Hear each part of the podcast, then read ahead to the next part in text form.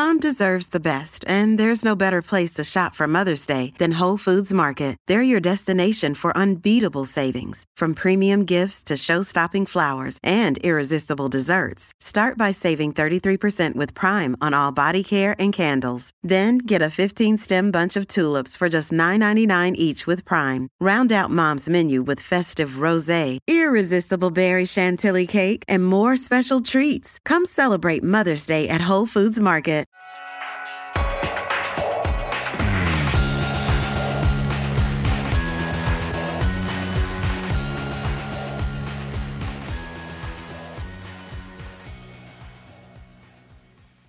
Good morning, everybody. Sorry we're a bit late. That's my fault. We're in school holiday mode in this house. Now, what a wonderful day it is to be a woman. And welcome to the news agenda with me, Fleet Street Fox. And today I'm joined by Britain's longest serving political reporter, Nigel Nelson, who writes for both the Sunday Mirror and the Sunday People. Morning, Nigel. Thank you for joining us on your day off. Morning, Susie all smart as well. Well, that's, that's absolute dedication to the cause for you. Now, this is the People's Pay Per View. So get into the comments, ask us your questions. We'll do our best to answer them for you. Those of you listening later on podcast, you're just going to have to roar at the Germans instead. So, what have we got today? Well, surprise, surprise, the mirror has splashed on the amazing 2 1 victory last night of England's ladies football team over Germany in the European Championship finals. A feat so great that it is the nation's first major football win in, wait for it, 56 years. Now, Ella Toone and Chloe Kelly scored the winners, the last one in extra time. No penalties were needed. and here's a clip of what happened in the post match press conference.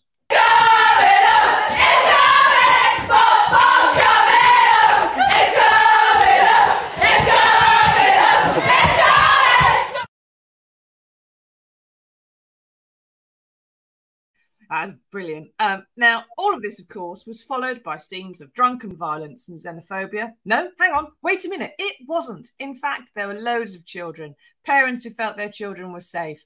A, a press conference there where someone's jumping on the desk uh, celebrating and no one is worrying about what's going to happen to the desk. Nobody smashed the place up or had a fight with the busies afterwards, Nigel. Chloe Kelly is, I hope, about to land a major sponsorship deal for sports bras because she whipped her top off in a goal celebration and ran around the pitch but showing it off. And Nigel, this isn't just a sporting win, is it? It's a it's a hope of triumph over adversity, peace over conflict. Dare I even say it? Real sportsmanship over willy waving? What would you yeah, say? Yeah, I think so. Um, I mean, I'm old enough to, to have watched the, the men triumph in the 1966 World Cup. And the fact that we that the women did this over Germany, did it at Wembley, did it in front of the, the Queen's grandson, feels like sort of history coming full circle. And as you say, you know, the first time we've triumphed at a major tournament in 56 years, which is a huge gap.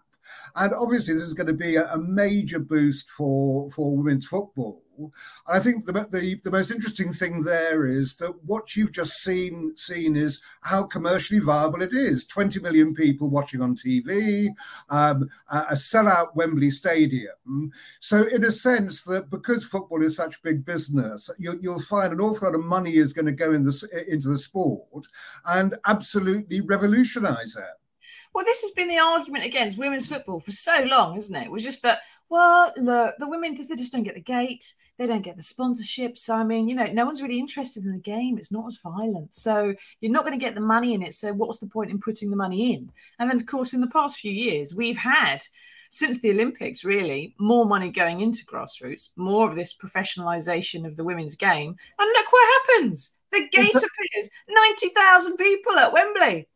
Exactly, which which shows it can be done. I mean, you know, looking back at 1966, the idea of, of women playing top class football, it just never entered anyone's head. And that just shows how much has changed in more than half a century. But yes, you're absolutely right. That what we're going to see is that um, it is now going to be big business. Um, a lot more money is going to come in. You'll find politicians getting on the back of it because politicians always love to be on the back of a success. And as a result of that, you'll find new policies there to encourage uh, uh, more girls to get into school sport, more girls getting into football. So all this is actually genuinely a real game changer.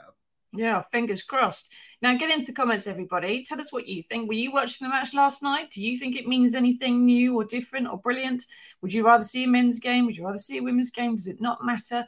Uh, how have your little boys or little girls reacted to the news that broke overnight? So today, we've got 7,000 fans expected to descend on Trafalgar Square for what is going to be a government sponsored and paid for celebration of the match victory.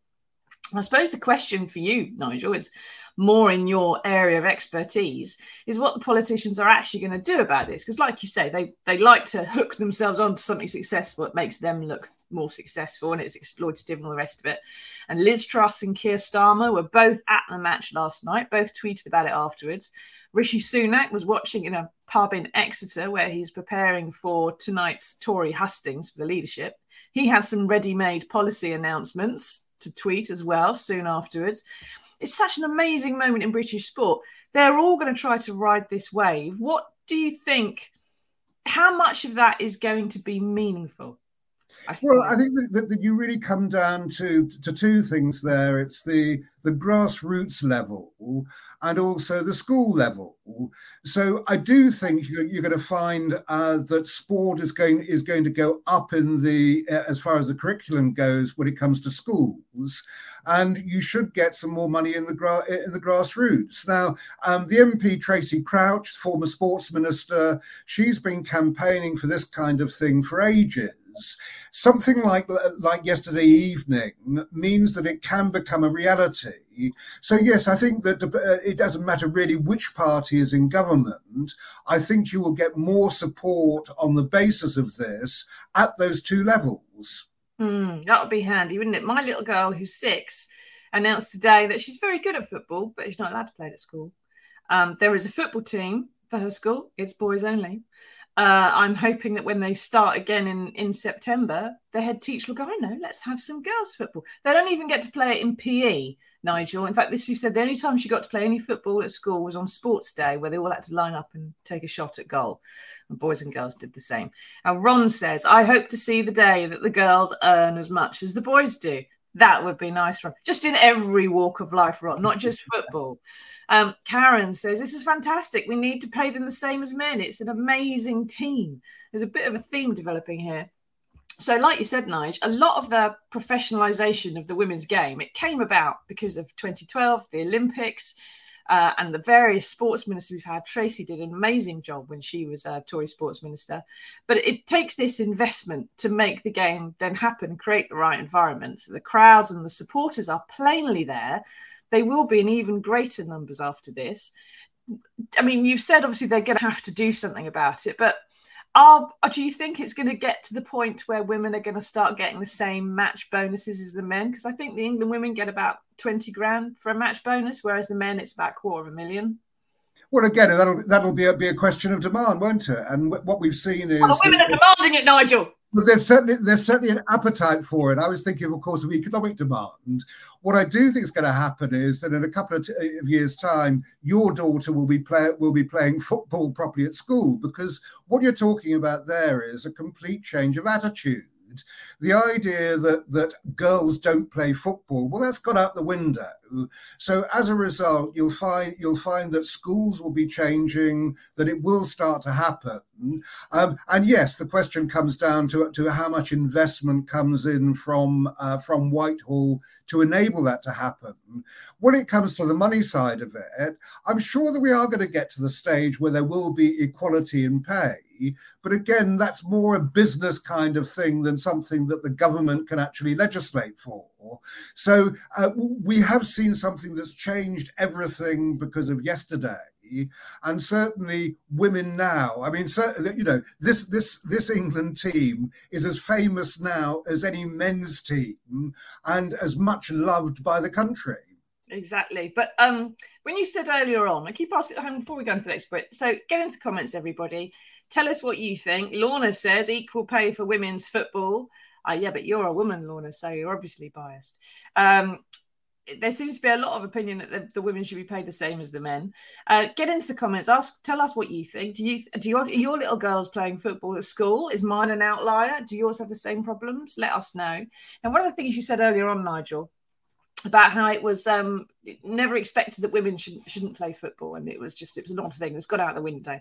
Well, my great grandmother has dialed in from beyond the grave, and she's informed me uh, via Google that um, women's football, of course, was very very popular in this country in the early 20th century. So what happened was when uh, men's football got cancelled because of the First World War between 1914 1920 about that time. Um, they actually sort of started having women's football. And the purpose of it was to raise money for the war wounded, right? So that the wives and girls, we'll play a little bit of kickabout and we'll raise some money for charity for the men, right? And it got so popular, so popular, that by 1921, you had 50,000 on the gate. And because the war was over by that point, uh, the money that was being raised started to go towards things that the women thought were important. And because these were working class women, it was working class causes. And they were a little bit socialist, shall we say. And so uh, it, people who were organising all this didn't like it very much. And in 1921, the Football Association, which had spent about 30 years complaining about women's football, the Football Association banned it. And they said it wasn't suitable for women it wasn't the right thing women should be doing. They said there was excessive costs, so implying that women took some of the money, and that it wasn't charitable enough. So women weren't nice enough with their money. Uh, and it got banned, and that was it, gone. And that's partly why you and I have all grown, and lots of our viewers have grown up in a country where there was no women's football. Well, that's, that's an, extra, an, extraordinary story. Um, I, didn't know all that, but of course, you're talking about a time also um, when women women didn't even have the vote. So um, an awful lot, of, a lot has changed since then.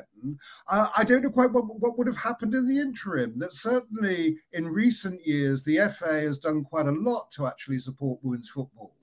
Uh, so it seems to be that we have this sort of misogynist attitude that, that went on between the wars and just after, and that would appear to be changing. Well, hopefully, unless the FA comes, you know, we had fifty thousand on the gate. I think it was. Um, I can't remember the name of the team now. I'm sorry, I'm not an expert on it yet. I will be later on when I write a column about this. I'm not at the moment. Um, but there was fifty thousand or so on the gate. I think it was Goodison Park for a major women's match, and then it was because it got so popular, the FA decided to ban it. That was at the wave. They banned it at the top of the wave which is the astonishing thing. So perhaps, and if nothing has changed, of course, we'd be at about that point now and uh, the FA may well act and say, "Oh, it's time to ban women's football again," um, because they're just making too much money. They're too popular, and they're showing us up for being a violent bunch of idiots. Now, Kenneth Wick says, "Just a wonderful afternoon yesterday. They made the country smile. Maybe even they'd make the men's team. Well, they could coach them a bit, teach them teach them how to play. Um, or they could uh, maybe just teach some of the supporters perhaps how to behave a little bit at a match if it does or doesn't go your way. There were Swedes yesterday, Nigel, according to the Mirror today, our reporter that was there, who, painted themselves in red and white to go to the match because they'd come for the semi-finals. They kept they obviously had their their tickets and so on, and they stayed on to watch England and cheered them on, which I think is absolutely marvelous. Can you imagine that happening for the men? No, I can't. And, and uh, I know I read that this morning as well. Uh, and I thought fabulous. I mean, given that the, the women had defeated Sweden er- earlier on, the fact that they came down on our side is absolutely fantastic. Yeah, the whole thing is just refreshingly nice. It's about football rather than you know who the biggest bloke is sort of thing. Now ron ron's back. He says the psychology starts way before school. Attitudes need to change. The idea that girls get dolls and the boys get toy guns is a thing of the past. Adopting a more open balanced way of thinking is vital to giving young girls opportunities they believe are actually in reach. You're quite right ron. And it's not until really i had a daughter that i realized how much pink there was in the world and that it got thrown at young children. But I've done my best with her. But unfortunately, when she comes home from school and she's talking about who said she can't do this or she can do that, the teachers are all fine, right? Pretty much. It's the other boys and girls in her class that are, shall we say, less progressive than the adults are and are saying to each other, you can't do that because you're a girl, or you have to do that because you're a boy. And that is it's the children that it seems to start with them somehow, or they've managed to absorb it, and we need to encourage them somehow. I don't know why. David says, Well done to our lionesses. You've done the country proud. They've done marvelously, haven't they? Um, but we do need to move on to a couple of other stories. So, um, I think what we need to talk about really is on page six. So the Tory leadership battle has been relegated to page six because of the lionesses, which was a blessing and a relief for all of us, probably, except you, Nigel. Uh, so you and all your Westminster bubble chums have seemed to have decided that Liz Truss here has this in the bag. She's slotted it home already. Rishi Sunak stuck in midfield, faking a knee injury or something, and going, uh, and I can't, I can't go on anymore. Why? Why do you think that? Why does it seem that Liz has won when the ballot papers have only landed on Tory membership doormats this morning? Yeah, I don't think I don't think it's me and my chums who are actually doing this. That there is uh, a fair bit of polling evidence amongst the 160,000 Tory members who get a vote in this election uh, that they are siding with Liz Truss. I think it's quite a simple one. Cost of living is the is the biggie. Uh, Liz Truss is is promising instant tax cuts. Um, I, I, think that's that that's incredibly reckless with inflation going at the rate it is at the moment. But then Rishi Sunak, who's now getting a bit desperate, seems to be going the same way and being even more reckless. So this morning he's promising uh, that, that the basic rate, rate income tax will drop to 16p by 2028. I don't know how he can possibly think he can actually work that one out on the basis that um, he says he can pay uh, pay for it through growth prediction figures. Well, we've just seen that anything can come out of the blue. We've had COVID, which wrecked any prediction. Uh, we've had the Ukraine war that came out of the blue as well. Um, uh, if we'd followed Bank of England predictions, inflation at the moment should be around about 2% rather than 9% it is. Yes. So it's an extraordinary promise from Rishi Sunak. But I do think when it comes to Liz Truss, it is down really to this whole tax cutting agenda that uh, Tories absolutely love that. Uh, it, that they it, it's terribly Thatcherite, which of course is what Liz Truss is modelling herself on, and that's why I think she's in the lead. So at the moment, it seems to me this is her race to lose. And the only way I can see that really happening is if she implodes along the way. Yeah. It's probably a good idea that she doesn't um, uh, go and go and face um, uh, Andrew Neil or anything like that on TV. Yes. Uh, just sort of, you know, steady as she goes, and she should actually make it doesn't want to talk too much in public, that sort of thing.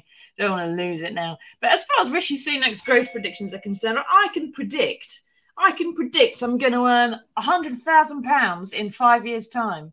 Doesn't mean I'm going to. Doesn't mean the editor's going to start paying me that, although it would be nice. Um, I can predict I could be a size 10 again in a few months. Doesn't mean that's going to happen because a cake might appear or a packet of biscuits. And then, you know, the whole, my whole Boniface shrinking plan has gone out the window, hasn't it? So it's not, that's not going to work. But it's part of this really it seems to me that the Tory membership, the one thing they do seem very united on is that they all quite like Boris Johnson still. They very much like Boris Johnson still. And Rishi is seen as having brought him down, even though he wasn't the first to go. He's seen as the one who wielded the knife.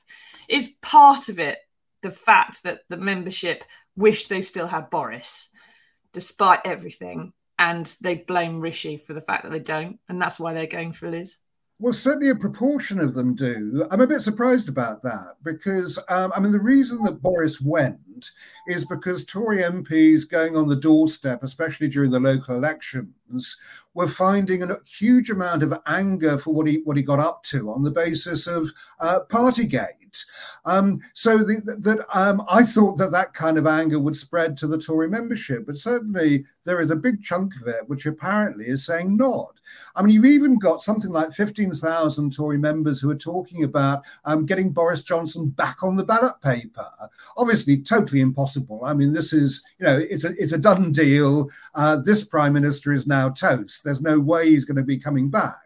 But yes, I think that there is a certain feeling that Rishi Sunak uh, had planned all this. He was the one who brought brought Boris Johnson down. And I have to say, having seen um, some of the, the, the the material that the Rishi Sunak camp sent me, he's obviously been planning this for some time. He's coming up with a raft of policies which, in fairness, are well thought out.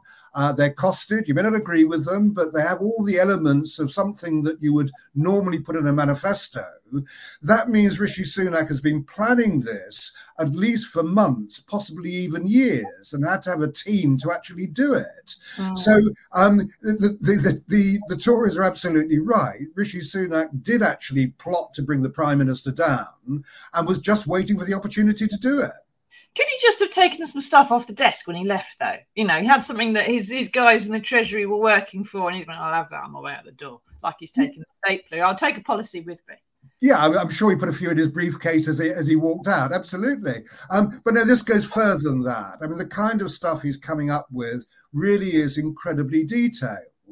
So the only way I can see that you can come up with that is if you've been working on it in secret for some time before that. Uh, and somewhere along the line, there will be a, it'll be revealed eventually, but there was a team of people there working on on Rishi's new policy so the, the Tory members are absolutely right um, that this guy was plotting to stab the, the Prime Minister in the back. Uh, not a good image from uh, Nadine Dorries, by the way, to actually put that out, uh, given what, what happened to David Amess. But mm. certainly, uh, certainly Rishi Sunak had, uh, uh, has been preparing for this for quite some time. Yeah, well, that's that was a reference everybody to the fact that Nadine Dorries uh, currently culture secretary, um, put, put, tweeted a picture of Rishi knifing Boris Johnson uh, less than a year, I believe, since the knife attack that killed Tory MP David Amess. So, not a brilliant move, especially from someone who's in charge of online safety. So, have to wait and see how she responds to that one. I expect it will be with belligerence, like she does everything else. Now, uh, thank you, Nigel, for explaining all that to us. We do need to move on to uh, some good news that we found in the world. Even better than the lionesses, there is something even better and more good than that to share with you. And here it is.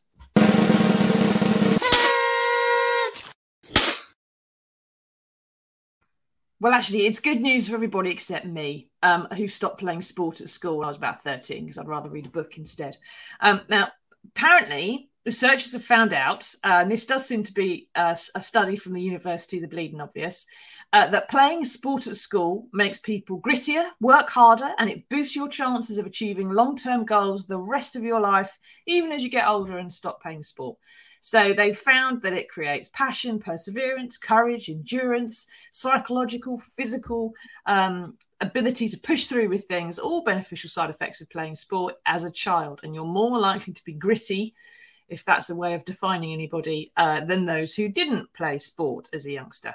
So, Nigel, I suppose the question is Is this proof that if you play the game, then win or lose, you're always going to be a winner? What would you say? Uh, probably not always be a winner. What I do think think it, that, that sport does, it teaches you about uh, winning and losing, which obviously is what happens in later life. Now, um, I may not look, may not look it now, but I was, yourself, Nigel. I, I was I was quite a nifty athlete at school.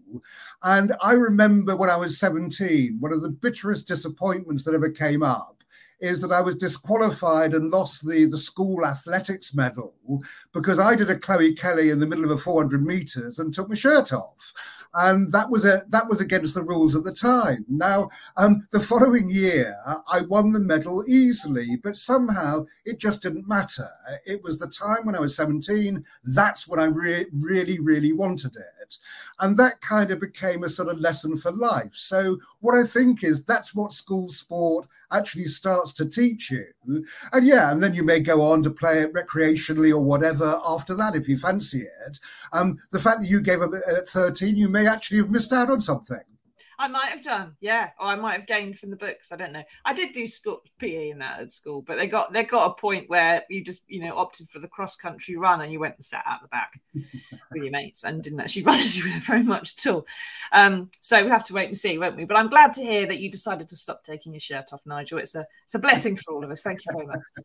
Um, I'm sure Chloe Kelly could probably give you some pointers there. What was it that made you take it off when you're running a 400 meters? I mean, you would have had to slow down and create some drag to do this, wouldn't you? How? Why? No, it was it was something I always did. I think it was an eccentricity that I quite quite liked. Uh, what I forgot was there were amateur athletic association rules for school sports day, and doing it when when you're in training and doing it actually on the track was not not quite so clever. But no, didn't slow down. I did win the race, but of course got disqualified at the end of it. Yeah, it's the criteria that matter. It's not just the doing it well. And I say to a lot of my journalism students, you think now is the opportunity to write something beautiful and amazing and the best journalism you ever do. But I've got to mark it against these criteria. And if you don't meet those criteria, no matter how marvelous it is, I'm going to have to mark it down. Because that happened to me when I was doing my journalism exams years ago. I wrote something that was brilliant. and I just kept getting failed for my NCE, Nigel, kept getting failed because I wasn't writing to the criteria, which was to be very, very boring. I had to write the most boring story in the world, then I pass because that was what the that's what the markers wanted. That's that's where you failed, obviously. They wanted you to keep your top on, didn't they? They certainly did. Can't think why. Um, thank you very much for joining us, Nigel. Thank you, everyone, for taking part. And well done to the Lionesses. Now, I think probably the Mirror will be carrying some of the footage from the celebration at Trafalgar Square later on. So if you can't get there, like most of the country, then do tune into the video pages and they'll have it on there for you, as well as, of course, the latest on the leadership race. I think we've got what? And it's another seven weeks till we get a new prime minister. But when do we know the results of the vote, Nigel? Uh, you'll know the results on September the 5th, and yeah. then the new, the new Prime Minister will be doing Prime Minister's questions two days later. Can't wait. Um, right, moving forward, then we've got a few weeks of freedom, and then it starts all over again. Right, everybody, thank you for taking part. We'll see you again on Wednesday for another edition of the News Agenda. Bye bye.